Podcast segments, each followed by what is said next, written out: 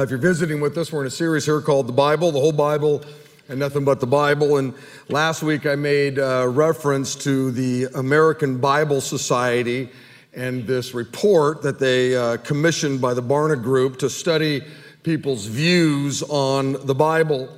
And in 2013, they came out with what they called the State of the Bible Report.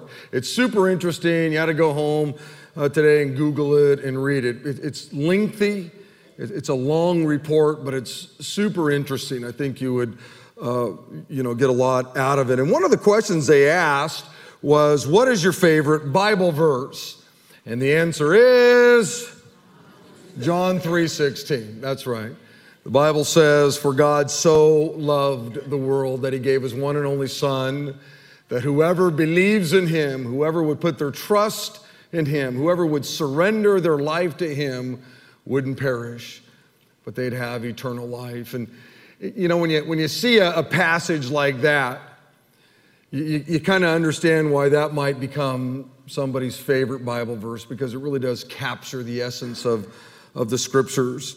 I began to think about my own, favorite Bible verse, and certainly there was a season in my life, I think, when that was my favorite Bible verse. But I began to think, what is my favorite Bible verse? Or what is my life verse? Maybe a better way of looking at it. And, I think it's changed throughout the years. But I always tend to come back to what Paul said in 1 Corinthians chapter 10, where he said, so whether you eat or whether you drink or whatever you do, whatever it is, do it all to the glory of God.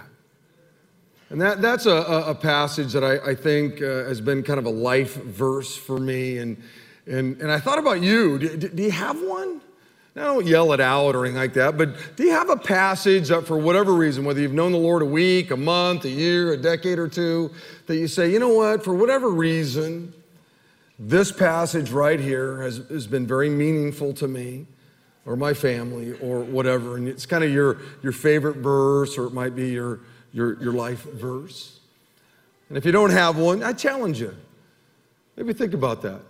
What verse of Scripture that would you say would be your life verse? Now, another question they asked was, what is your favorite book in the Bible? Which is way different. And so what do you think the favorite book was? John, no. It was the book of Psalms. I would have thought John 2. But the book of Psalms was, more people said the book of Psalms was their favorite book. And once again, I started thinking about my own, favorite book. And I think it changes depending on what book I might be reading at that time. And there's lots of great books. And then what I did was I said, okay, what if I was, Tom Cruise or Tom Hanks, and I'm, stranded on that island, for 5 years, castaway, and I only had one book of the Bible, and I had to read it over and over and over and over again. What book would I want? And I chose John. I thought, if I'm stuck on a deserted island, that's the one book that I think I could, would like to read over and over and over again. How about you? You got a favorite book that, for whatever reason, whenever you read it, whenever you go through it, the Lord uses it in a special way to encourage you or convict you or whatever all that might be. Here are some other questions that were in the survey, okay? And see how well you do here. Can you name the first 5 books of the Bible? Now you, if you've been here at all over the last, month, you ought to be able to nail this. Because every week I take you back to Genesis, Exodus, Leviticus, Numbers, and Deuteronomy. Those are the first 5 books of the Bible. And by the way, in the survey, 61% of practicing Protestants got that right. 61% of practicing Protestants were able to identify the first 5 books of the Bible. Here was another question. See if you get this one right. True or false? Noah was married to Joan of Arc. It was a real question that they had on the deal.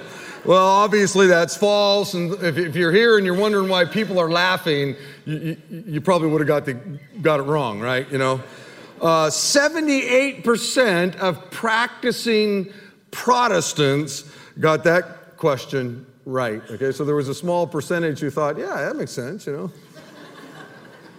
He named the boat after her or something. I don't know. I don't know. I mean, loving thing to do. How about this? This was another question on the survey. Did Sodom and Gomorrah ever get married? And some of you are going, well, yeah, of course they did. Jesus was there. He turned some wine into water into wine at that thing, didn't he? The answer is no. They are cities, not people. Now, 64% of practicing Protestants got that one, you know, right. Okay, now they're getting a little tougher in terms of how people answered them anyway. Number 4 was the Apostle Paul, also known as Saul. Yeah. The answer is yes, he was. And only 55% of practicing Protestants got that one right. How about this one? Here's another one they asked. Was John the Baptist one of the original 12 disciples? No, he wasn't. And only 48% of practicing Protestants got that one right. And obviously you can go, well, John, you know, John, didn't he write one of the books of the Bible and all of that? And probably the more mature you are in the Lord, you probably got that one right. I've told you each week, you know, you got these 39 books that are in the Old Testament. I've told you that, in my opinion, the most important chapters of the Bible are chapters 1, 2, and 3 of Genesis. If you don't know those first 3 chapters, I want you to know the rest of the book. The rest of those 39 books aren't going to make a whole lot of sense. The 27 books in the New Testament aren't going to make a whole lot of sense. You need to know Genesis 1, 2, and 3, and I challenge you to go home. Maybe every day this week, read those chapters, and they tell us how God wanted everything to be, and then we get to see about sin in chapter 3 and how sin kind of ruined everything. The theme of the Old Testament, when you get past Genesis 3, is the Messiah is coming, Jesus is coming. That's the theme of the Old Testament, is that the Messiah is going to come, the Savior is going to come, Jesus is going to come.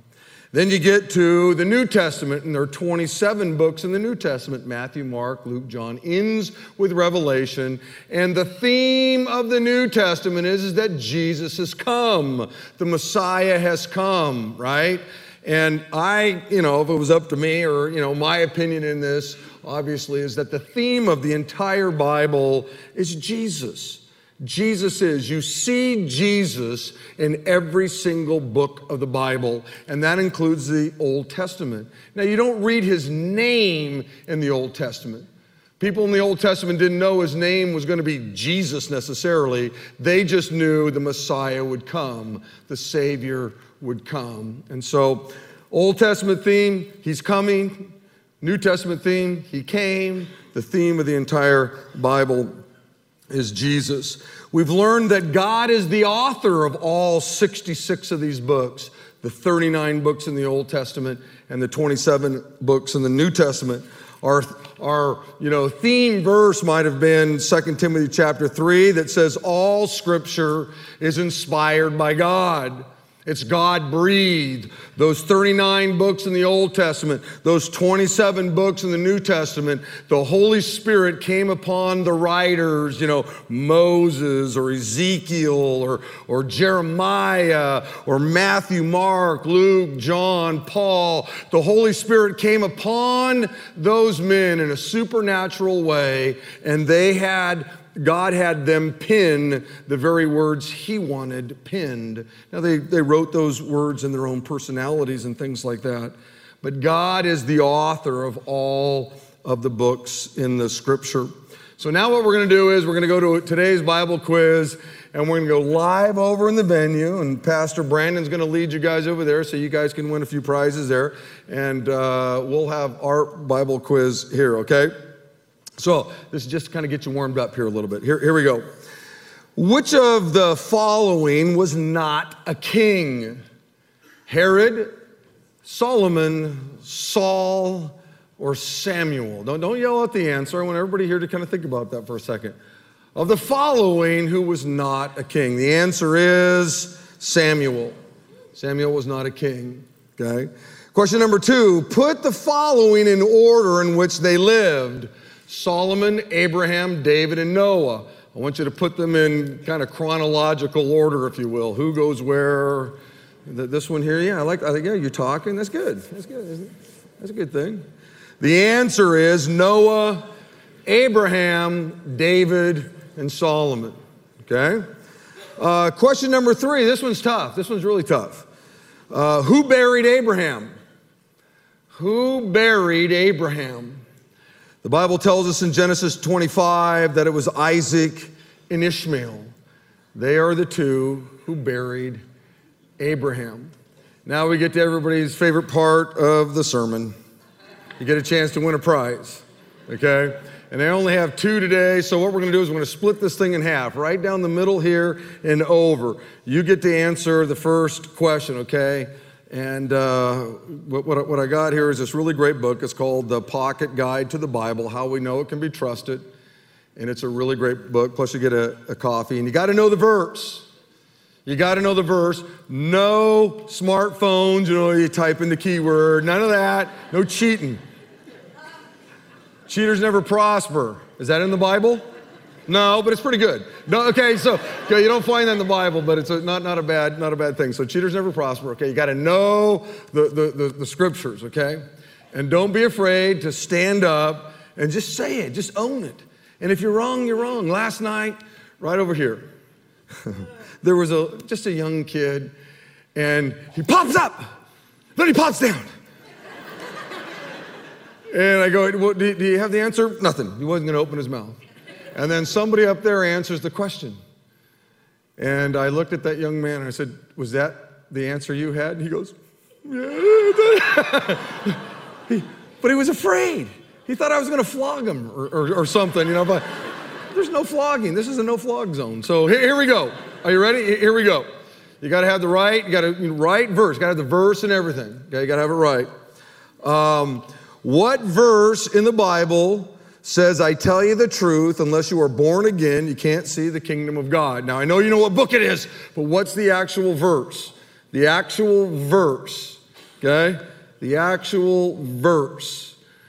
I know most of you know the chapter. You're just going, what was the verse? Yeah, you're looking. There you go, go. Anybody? I'm only gonna give you a second more. Anybody got there? Right there. Oh geez, this is a sermon, okay?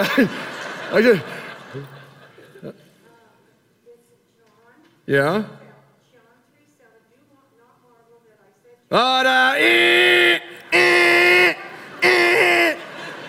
You're starting to read the whole chapter. I want the actual verse. You only got one shot at it. That's what you got. What is the verse? John 3:7. No, it's not John 3:7. No. Oh, no, it's just this section here. We're going to have a fight break out. It is not John 3:5. What? 3:3 is the right answer. Look in your Bibles, John 3:3. That's where you read that, okay? Man, this got crazy. Security team.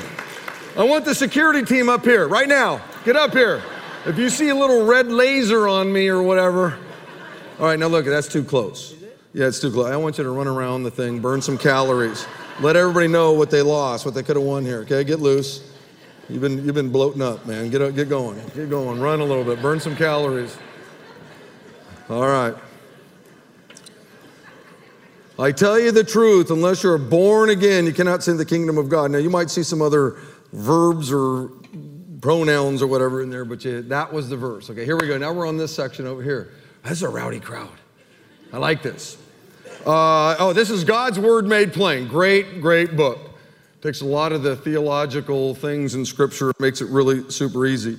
What verse in the Bible says, I am the resurrection and the life. Anyone who believes in me will live even if he dies.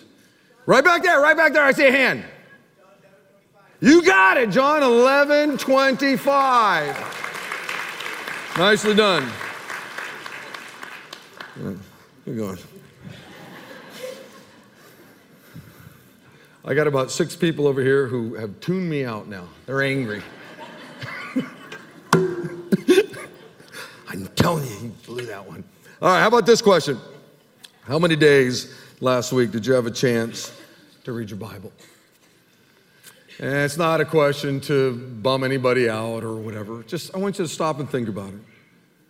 You can get going in life so fast that all of a sudden you're sitting here right now going, you know what? I never opened up the Word one time this past week. Some of you had a great week, all 7 days. You had a time in the morning and a time at night, and you had a great week. You were in the Word all week. But I at least want you to have to wrestle around with that. Did you have a chance? Those of you that name the name of Jesus, did you get into the Word? How about this? Did you try to memorize a verse in the Bible this last week? One of the things that I like about modern technology is that people can, you know, get a hold of you, email you right now. And it's kind of fun to see in the emails, Pastor Rick, here's a verse I'm trying to memorize. Would you pray for me? It's the first time I've ever tried to memorize a verse. And I want you to know that just brings me great joy, because I know it brings the Lord great joy. That you would say, I honor this to the degree that I'm going to try to actually memorize a piece of it. How about this? Do you have your Bibles with you right now? Everybody raise your swords up. Come on, let me see them. You got your Bible right now? Yeah. Here's the deal. Listen, folks. Because I understand the culture that we live in, I always put the Jumbotrons up on the screen, because there's lots of people who come here and they don't have Bibles. Some of you don't have a Bible. You don't own one. You're not even sure whether it's real or not, or really, whether it really is God's Word. And well, I want you to see it for yourself, and so I put it up here so that you can see it. But for those of you that have your Bibles, it's not an excuse not to bring it. You see, you need to have your sword with you, so that if there's something that goes on, you can write it down, or whatever might be going on.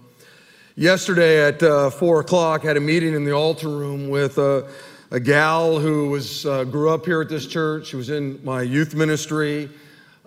She met a guy named Keith, and she ends up getting married to him. He's a doctor, and Keith and Lisa Campbell, and I met with both of them. And he has a practice down in Bakersfield, and they've sensed that maybe the Lord would want them to use their gifts and talents and ability out on the mission field. And so they both decided that they were going to, take their whole family, got 3 kids, and they were going to join a missions organization called Wycliffe Bible Translators. And what they do is Wycliffe, the translators, go into all over the world. They wouldn't do it here, but they go all over the world, and they find people groups, villages, things like that, where there is no written language. They have no alphabet, which means they don't have a copy of the Word of God.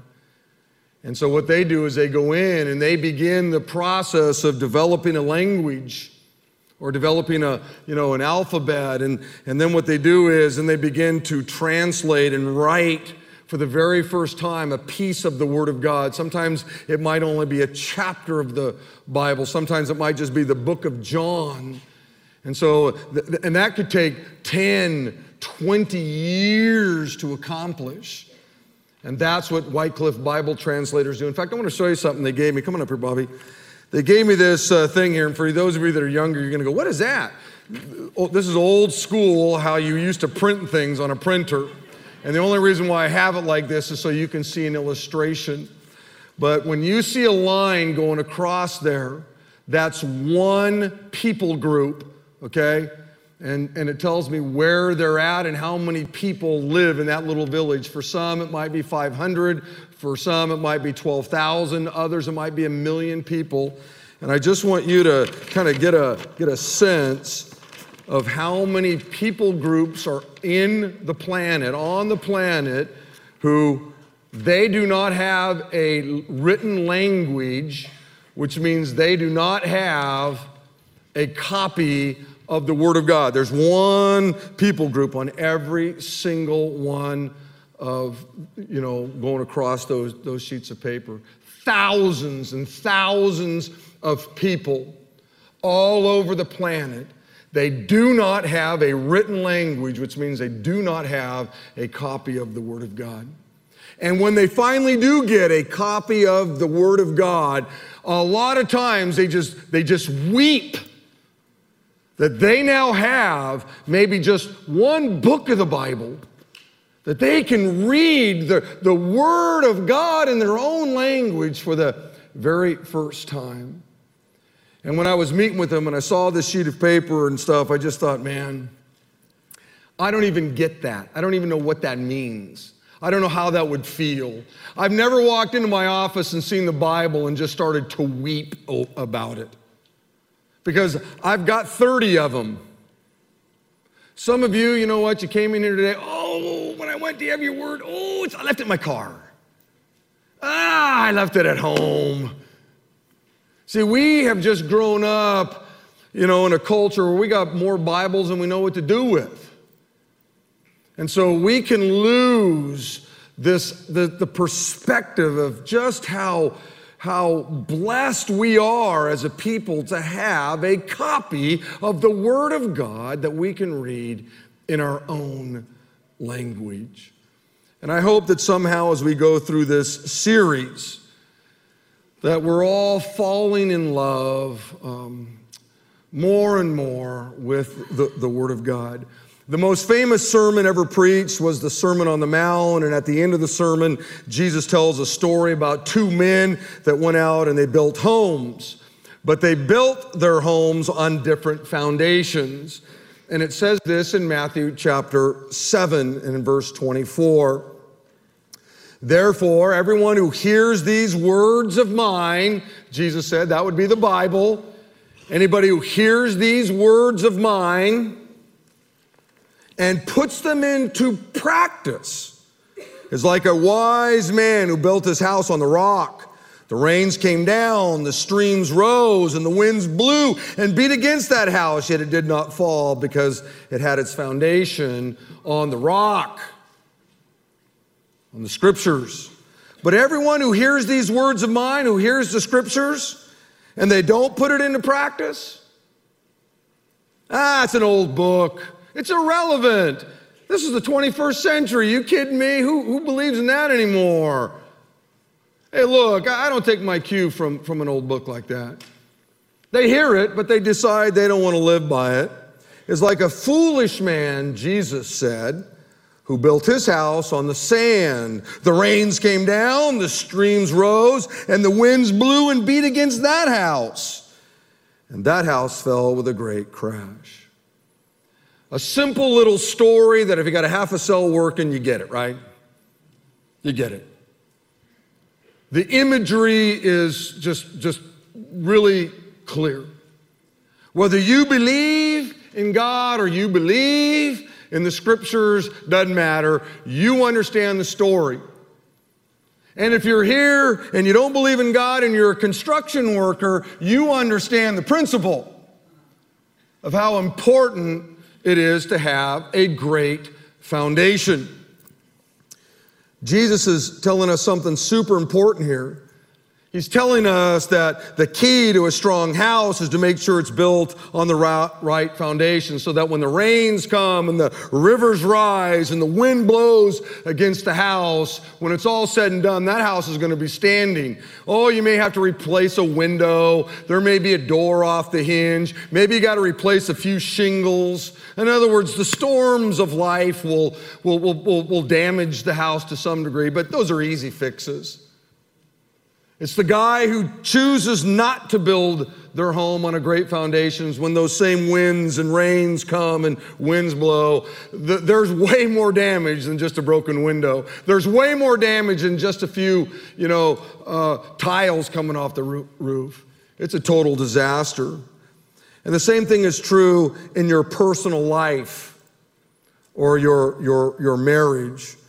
You have to build it on the right foundation. Otherwise, when the storms of life come, and they will come, you got trouble. See, I believe one of the biggest reasons people or Christians get all goofed up in their lives or their businesses or their marriages is because they haven't built their lives or their businesses or their marriages on the right foundation. The Bible, the whole Bible, and nothing but the Bible. which means they're unprepared for the inevitable storms that are going to come into their lives or marriages. Jesus said this in John chapter 16. He said, in this world, you will have troubles. In this world, storms are going to come. The rain is going to come. The rivers are going to rise. The wind is going to blow. It's one of the standard equipments of life, troubles. And due to the marriage conference on Friday, I decided to kind of make this into a little bit of a marriage message, if you will.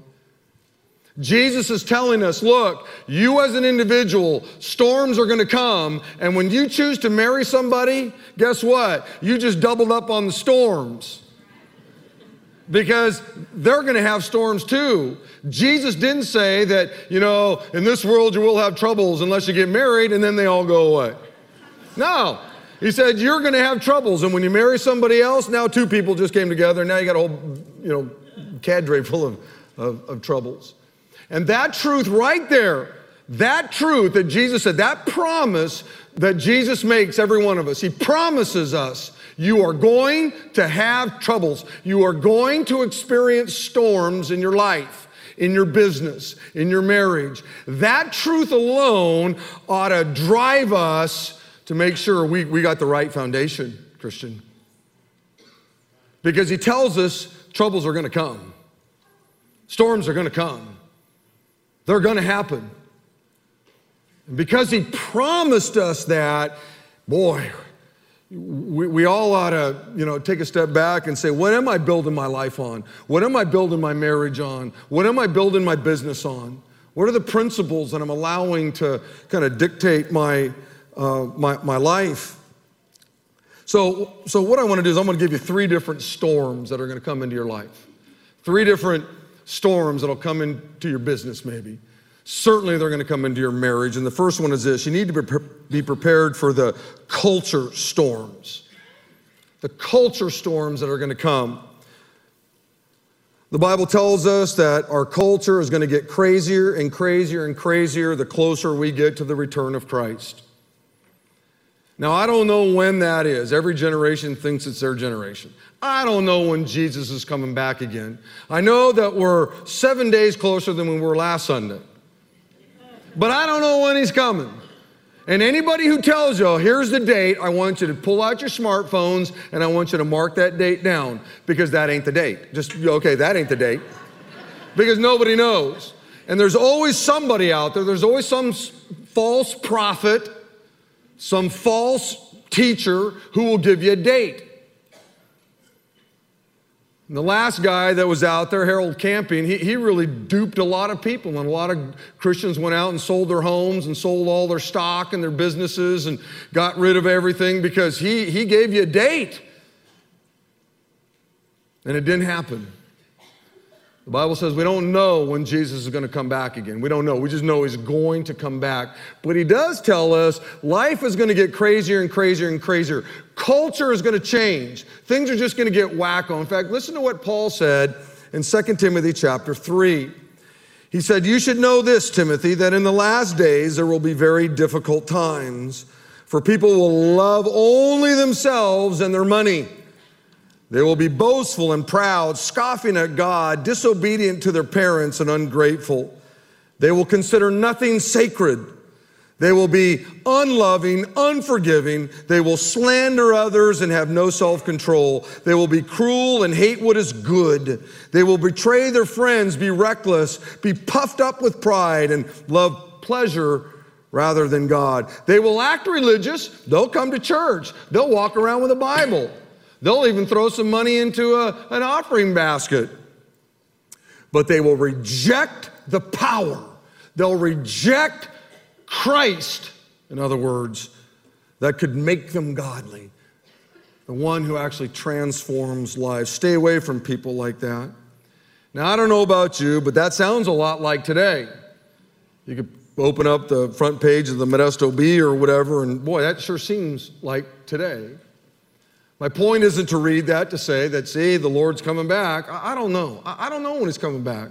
All I know is we're living in some crazy times right now. The culture is really changed. in my 50 plus years of being on planet Earth. I wish I had time to go through all of these things that Paul said, but let me touch base on three of them. Okay, these are three things that'll mess up your life and or your marriage or whatever. And the first one is humanism. Humanism, the me first attitude will mess up your life or your marriage. Paul said, for people will love only themselves. They'll love themselves. Narcissist sticks. You know, so we can get the thing out, so I can get the selfie just a little bit farther out because, you know, I got to get my best view. I mean, this isn't good enough. I really got to get it out here. I'm not saying that there's anything wrong with taking a selfie, but you know what? It's kind of a crazy concept when you think about it, especially when you take a selfie of just you. Not like it's just you and your buddy that you happen to have dinner with, or, hey, I just want to see, there's a friend of mine, but it's just you. That's just kind of, it's kind of weird when you kind of boil it down. And then you take it and then you post it. So everybody sees just you. Like people are waiting around going, oh man, whoa, whoa, man. Got to see a picture of them. They're so important. I just wanted to, you know, I just this whole culture. I was at a bookstore in Barnes & Noble and they had a whole rack of magazines, and one of the magazines that always makes me laugh is it's entitled Self. It's just, hey, you know, they're not trying to fool anybody. Hey, self. That's what matters, you know. Humanism is the desire to put me first. It's the attitude of I got to do what's best for me. Humanism is basically something that says I want what I want and when I want it. And when you have this attitude, your life's going to get messed up, and certainly your marriage is going to be messed up. When you get married, me, self, has to become we. It's us. You got to say what's best for us. When I'm counseling a married couple and one of them says, you know, we're just incompatible. That's code word for I'm selfish. I'm not willing to change. We're just incompatible, you see. I'm not going to change. I'm not going to do it. Which means your marriage is going to be a mess.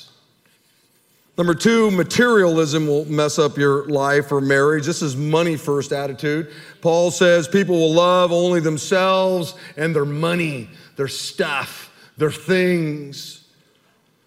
It's unbelievable how many lives and marriages have been ruined because of materialism. You bought things you couldn't afford, which then led you to become so overcommitted and overextended, trying to keep up with all the payments and the bills that you just didn't have time for any, you know, for each other anymore.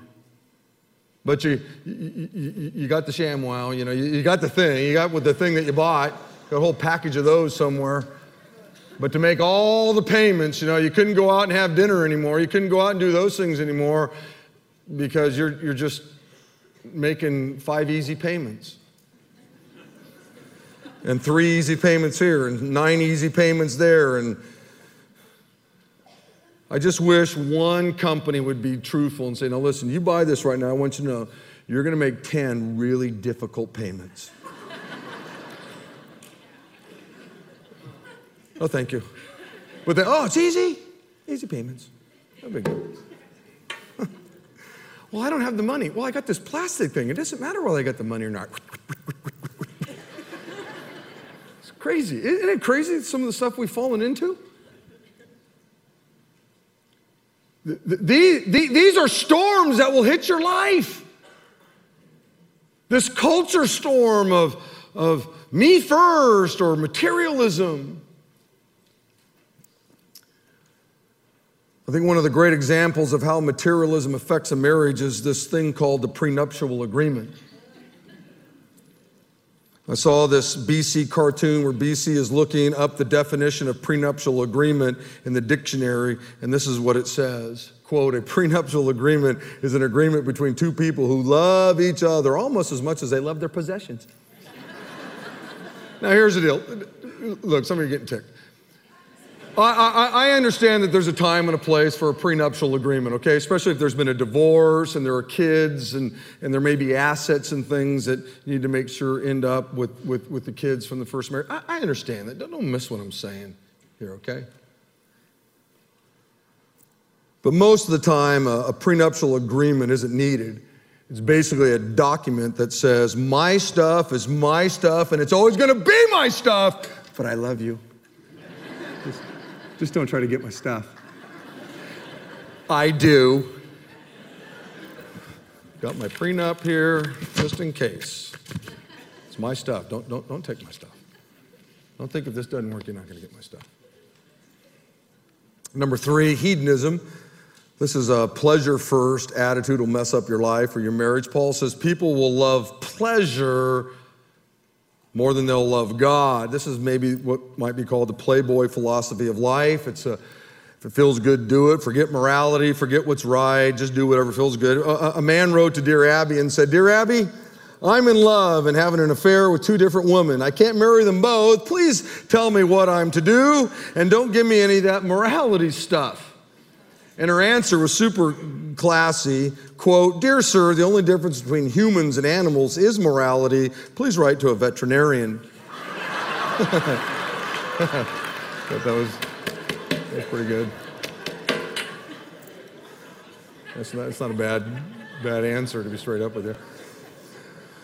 There was a really interesting group of people we find in Scripture. 2 Chronicles chapter 12 says, from the tribe of Issachar, there were 200 leaders of the tribe and their relatives. These men understood the signs of the times, and they knew the best course for Israel to take.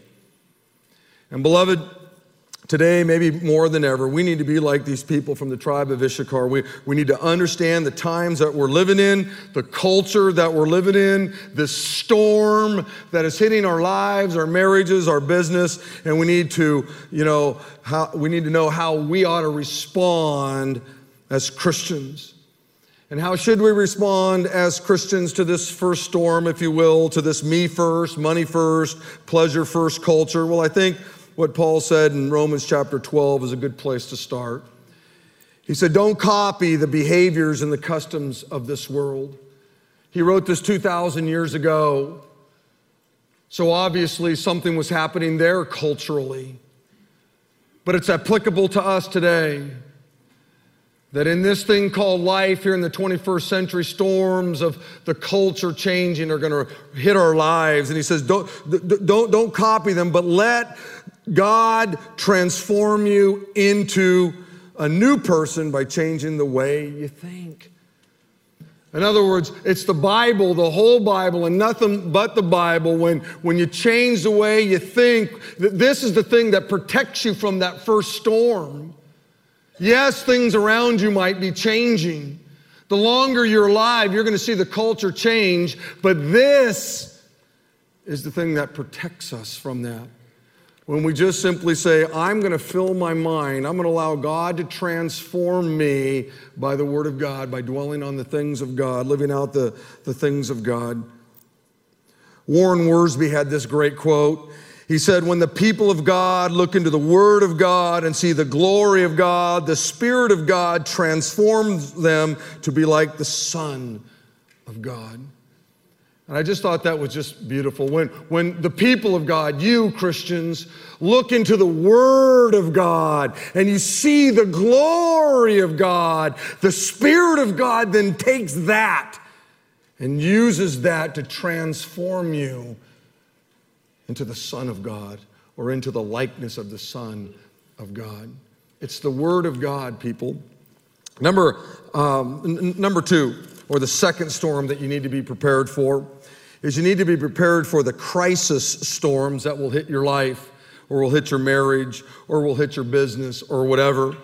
I read a study this past week of the top 12 most stressful crises that a marriage can experience. And I thought about a number of you, and you've been through these things.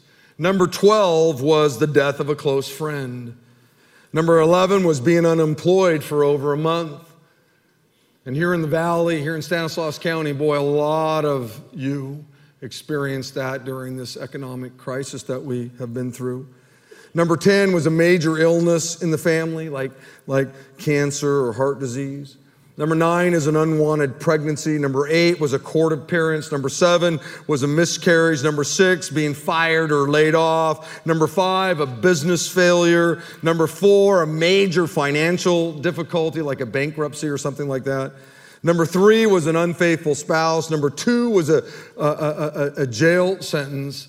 And number 1, and this one really shocked me on how they got to this, was number 1, the one most stressful thing is having to work with me. You know, that didn't work in any of the 3 hours. None of them. It just didn't work. But you know what? I was committed to the joke. Okay? And I was going to go with it. But just in case I ever do this message somewhere else, do that. That didn't work. It is stressful to have to work with me. You know what the number 1 thing is, and many of you have experienced this, the death of a child. Boy, that really, that storm when it hits your life or your family or your marriage, wow. Wow, it can do a lot of damage if you're not prepared for it. Now, some of these crises are inevitable. They will come into your life. They will come into your marriage. And most of them are going to come suddenly. They don't come with any warning. They just happen. Listen to what King David said in Psalm 69. He said, "Save me, O God, from the floodwaters, for the floodwaters are up to my neck. Deeper and deeper I sink into the mire. I can't find a foothold. I'm in deep water, and the floods overwhelm me. I'm exhausted from crying for help. My throat is parched. My eyes are swollen with weeping, waiting for you to help me." And I know that some of you can relate to that, can't you? A crisis storm has hit your life. A crisis storm has hit your marriage. Maybe it's hit your business, and you feel like you're going under. You can relate to what King David is saying there. Well, what do you do? What do you do in a moment like that? Well, I shared this passage with you last week. The great prophet Isaiah said, "When you go through deep waters, I will be with you. When you go through rivers of difficulty, you won't drown." Now the deal is, you feel like you're going to drown. You feel like you're going to go under. Obviously, King David, you get this sense that he felt like he was going under. I'm waiting on you, God, and I just feel like things are just overtaking me. The crises are hitting me. But the reality is, Christian, listen to me, Jesus lives in you. Christ in you, the hope of glory. You, Christian, are the temple of the Holy Spirit. God lives in you. Listen, you may feel like you're going under, but you're not going to go under because God lives in you. Think back to when the disciples were on the boat, and the waves started crashing over the boat. The storm breaks out on the Sea of Galilee, and the disciples are freaked out. They think they're going to die, and they wake Jesus up, and they said, "Don't you care? We're going to die here." And you know what they forgot? Jesus was on that boat. You think he was going to let the boat sink and let everybody drown? He's on it. But they had forgotten about that. In the midst of a crisis, you can forget about the fact that Jesus lives in you. And you hang on to that great truth. Now, number 3, the third storm that you need to be prepared for is the life change storm. You see, change is a part of life. It's a big part of life. It's inevitable. Everything changes with time. Everything except God. He doesn't change. And one of the things that God did was, in his word, the Bible, the whole Bible, and nothing but the Bible, he gave us a great piece of information. He says this in Ecclesiastes 3, "To everything there is a season and a time for every purpose under heaven." God is telling us change is going to happen. Everything has its a season, if you will. And you need to be prepared for it. Because when it hits your life or hits your business or hits your marriage, man, it can wipe you out. if you're not rooted in the Word of God. There's the honeymoon stage of life. There's the childless couple stage of life. There's the decision whether to have children or not stage. There's the raising young children stage. There's the preschooler stage. There's the raising children through, grade school stage. There's the parenting of teenager stage. And by the way, that one seems like it lasts forever. There's the college year, stage, the empty nest stage, the retirement stage. There's all these stages of life that we go through. It's amazing to me that you'll have a family that you saw all this great love. They had 3 kids and, they were 2 years apart, and the first one goes and graduates, and then the next one goes and graduates, and, now they've been together for 25, 30 years, and now the last one's gone. And a husband and wife look at each other and go, who are you? How'd you sneak in here? And all of a sudden, they don't have any children in the home anymore. It's just them. And that storm hits their marriage. And they don't handle it very well. I can't tell you how many men I've talked to that, they put in 50 years at some business. And they're good at what they do, but they had to retire. And they got a gold watch, and they walked out the door, and they're lost. They still have value. They still feel like they could work at the job, and now they're in this retirement moment. And some of you might be thinking, well, I'm looking forward to it. Yeah, so were they to some degree. But they weren't prepared for everything that came at that moment, and they don't do well. Life is just full of changes. That storm will hit your life, whether you're married or you're single, and you have to be ready for that moment. One of the most common complaints I hear is, Pastor Rick, my spouse isn't the person I married. And I always say, well, of course they're not, and neither are you. You're not the person your spouse married, because we're always changing. We're always growing, developing, and deteriorating. We change, emotionally as time goes on, praise the Lord. We change intellectually as time goes on. We change spiritually in our commitments as time goes on. We change physically, don't we, as time goes on. I have this picture of me when I got married. Man, I look good.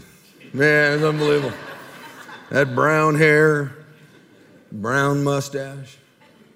Didn't have any hair growing out my ears or my nose. Back then, man, I had eyes like a hawk.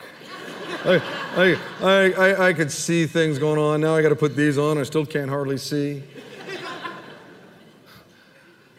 I don't know what this is. I think I'm 3 months along. I'm not really sure what's going on here, but I just didn't look like this. I've changed. And so is my wife. We change. It just happens. And so what a lot of people do is they go, oh, man, my spouse changed, and I'm turning them in for a new model. They weren't ready, for the storm that would hit their life. They hadn't built their life or their marriage on the Bible, the whole Bible, and nothing but the Bible. And so when change happened, they were just ruined. House was ruined. Family was ruined. See, we're going to change. And you got to be prepared for that. So you need to just make a commitment that, I'm going to love my spouse no matter what. They're going to change. They're not going to look the same. But you're changing too. So what's the secret of coping with the winds of change that come? Well, I think Paul gives us some really good advice. In Philippians chapter 4, he said, hey, I have learned to be content, whatever the circumstances may be. I've learned. No matter what changes might happen out there, I'm going to be content. Right where I'm at, I'll be happy with what God has given me. I think the hardest commandment to obey for a believer is number 10. The whole idea of not coveting what your neighbor has, just being content with whatever it is that God has given you, being okay with that, being okay with the hand, if you will, that God chose to deal to you. But we struggle with that. And here Paul is saying, man, I've just learned this, and I'm just going to be content. Here's the deal. I guarantee you that the rains will come to try to somehow erode your personal life or your marriage. I guarantee you that the flood waters will rise to somehow wash away the foundation of your life or your marriage. I guarantee you that the winds will blow to try to somehow shake the structure of your life or marriage, which means you have to have a good foundation. In fact, it's the key to living a life that honors God, and it's the key to having a great marriage. Having the right foundation is absolutely critical. Jesus said, "Those that hear these words of mine, and then they put them into practice." When the winds come, and the rains come, and the winds come, and the streams rise.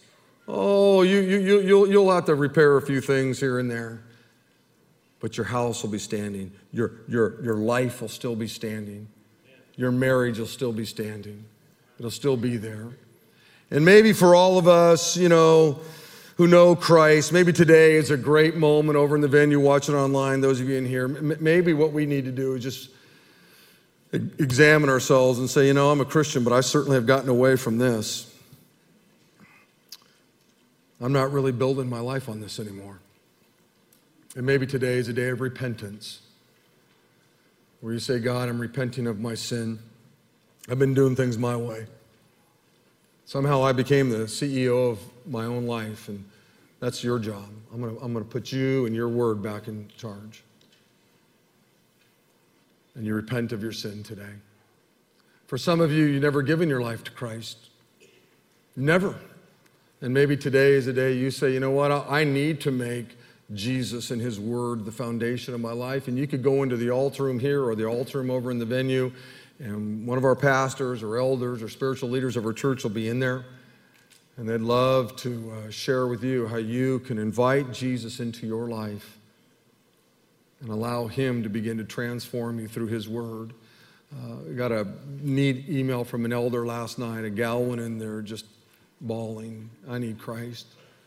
I've never heard a message like this before. I need Jesus in my life and in my marriage and all that kind of stuff. And that's what you could do. You could go in there. Maybe you don't own a Bible. You could go into the altar room, and we would love to give you a Bible if you don't own one. Hard to build your life on something if you don't even have it in your hands.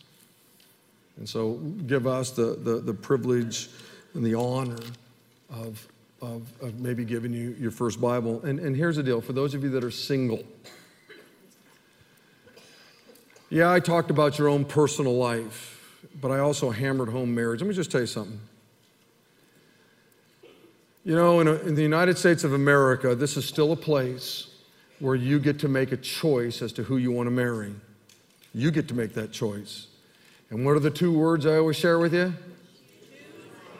Choose wisely. Choose wisely.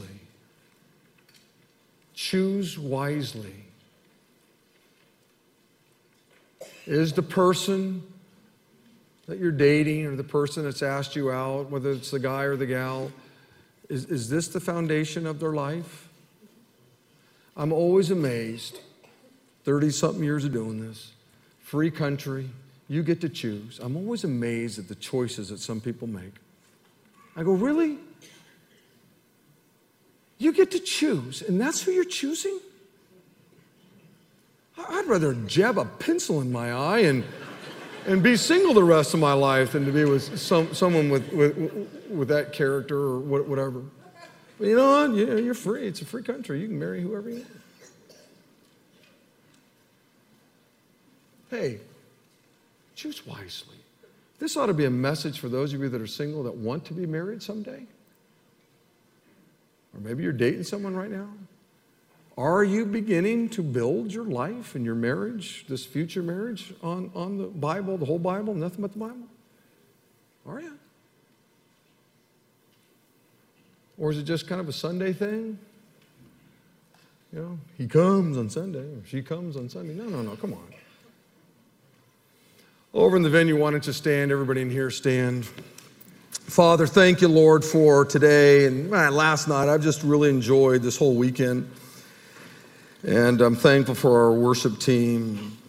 Man, just great people, Pastor Scott and Tim and Jared, Pastor Brandon, Lord. Thank you for all of them and their hard work. And just really grateful for the team of volunteers that make an event like the Fight Night just be so special, Lord.